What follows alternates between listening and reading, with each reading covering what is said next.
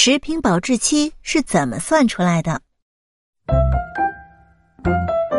为了确保安全，来自正规厂家的包装类食品都会标注保质期。但是，小朋友，你有没有想过，为什么有些食物过期以后不会变质，有些食物还没过期却只能扔了？要搞清楚这两个问题，我们最好先了解一下食品保质期的定义和计算方法。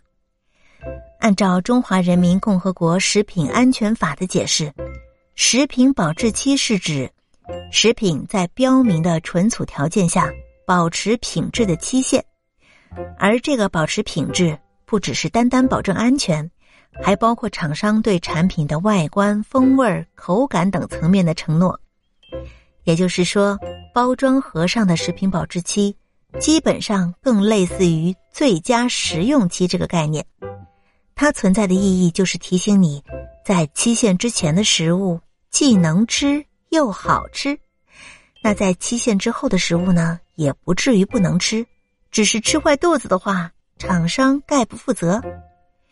那很多人一定也会好奇，所谓的食品保质期到底是怎么被算出来的呢？说白了，直接上手是最靠谱的。很多生产短保类食品的厂商，他们就有专门的吃检团队，并且定期从外观、风味、口感等维度对未上市的产品进行测评。在这期间，厂商还要检测沙门氏菌、金黄色葡萄球菌等微生物的指标。在获取足够的数据以后，厂商会拿食物开始变得难吃的天数，再乘以零点七至零点八的系数。得出最终的食品保质期。那另外一类主攻长保类食品的企业，他们一般会采用人为恶化食物存储条件的加速破坏性实验，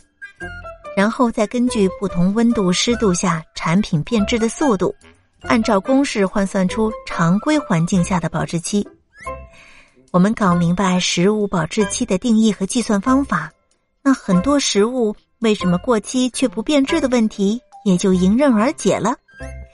至于食品在保质期内出现变质的现象，则主要是跟运输、存储的环境以及方式方法无法达到厂商制定的保存标准有关。最后，咸鱼阿姨再提醒各位：面对临期食品，我们可以放肆的吃；但是面对过期的食品，小朋友们。你们最好管住你们的小馋嘴，不要去吃哟。